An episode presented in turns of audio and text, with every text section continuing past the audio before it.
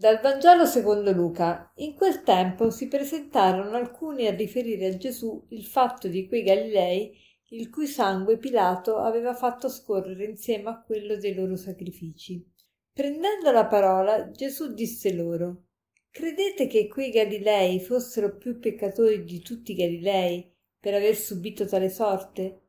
No, io vi dico, ma se non vi convertite, perirete tutti allo stesso modo o quelle 18 persone sulle quali crollò la torre di Siloe e le uccise, credete che fossero più colpevoli di tutti gli abitanti di Gerusalemme? No, io vi dico, ma se non vi convertite perirete tutti allo stesso modo.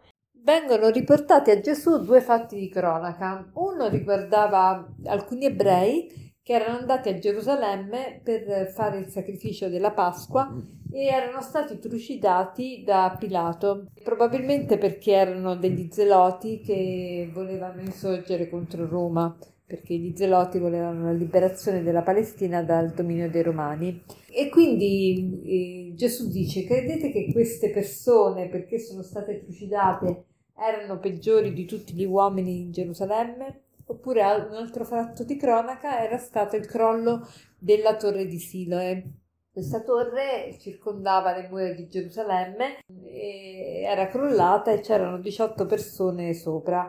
Quindi questi due fatti di cronaca eh, vengono riportati a Gesù perché Gesù si schieri o da una parte o dall'altra, cioè faccia capire che, come stanno le cose, perché queste persone sono morte potrebbe essere ai giorni d'oggi, ecco, fa, facciamo conto la, la, palazzina, l'aula magna in Sardegna del, di una facoltà universitaria che crolla. Ecco, credete voi che lì non c'era nessuno, però se ci fossero state delle persone uno poteva dire credete che quelle persone erano peggiori di tutti, tutti i sardi perché sono morte così? dice no, ma se non vi convertite perirete tutti allo stesso modo. Cioè, che cosa vuole dire Gesù? Gesù vuole scardinare il concetto della punizione, del castigo di Dio. Non è che tu soffri perché hai fatto un errore, noi tante volte pensiamo così, pensiamo che le persone eh, soffrono perché hanno sbagliato e quindi devono subire il castigo. E Gesù invece vuole togliere questa mentalità, non esiste proprio. Non è che queste persone sono morte perché erano peggio di altre, no. Dice quello che Gesù vuole fare è fare un appello alla conversione, alla vera conversione. Lui inizia proprio il Vangelo con convertitevi e credete al Vangelo. Cioè, la prima cosa che dice Gesù a tutti noi è convertirvi che cosa vuol dire la conversione? Parliamo sempre di conversione. Vediamo un po' il catechismo della Chiesa Cattolica che cosa dice riguardo alla conversione. Che cos'è la conversione? La conversione è un radicale riorientamento di tutta la vita, un ritorno a Dio con tutto il cuore, una rottura con il peccato, un'avversione per il male insieme con la riprovazione nei confronti delle cattive azioni che abbiamo commesso nello stesso tempo essa comporta il desiderio e la risoluzione di cambiare vita, con la speranza della misericordia di Dio e la fiducia nell'aiuto della sua grazia.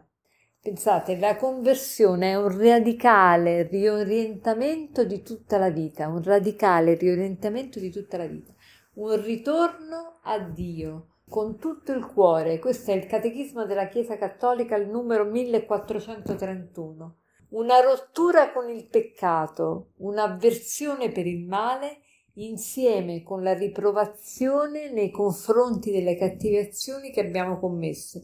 Nello stesso tempo, essa comporta il desiderio e la risoluzione di cambiare vita, con la speranza della misericordia di Dio e la fiducia nell'aiuto della sua grazia. Quindi questa conversione del cuore è accompagnata da un dolore e da una tristezza salutari, che i padri chiamano animi cruciatus, afflizione dello spirito. Quindi questa conversione del cuore è accompagnata da un dolore e da una tristezza salutari, che i padri chiamano animi cruciatus, cioè l'afflizione dello spirito.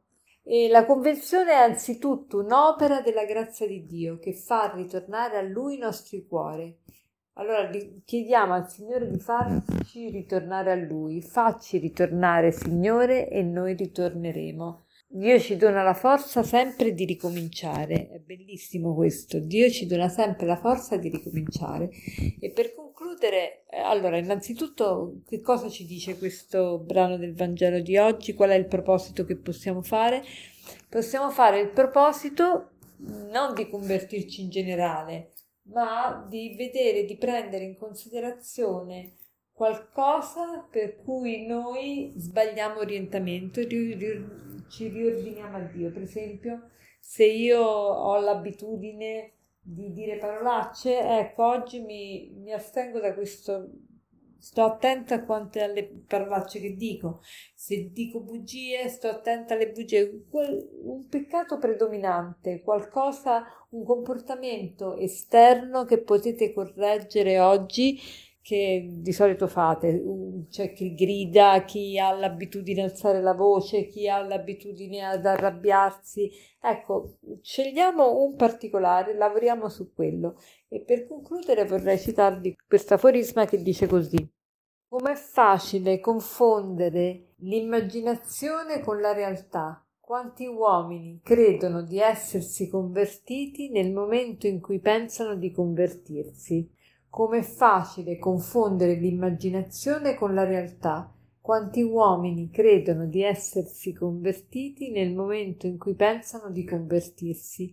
Buona giornata.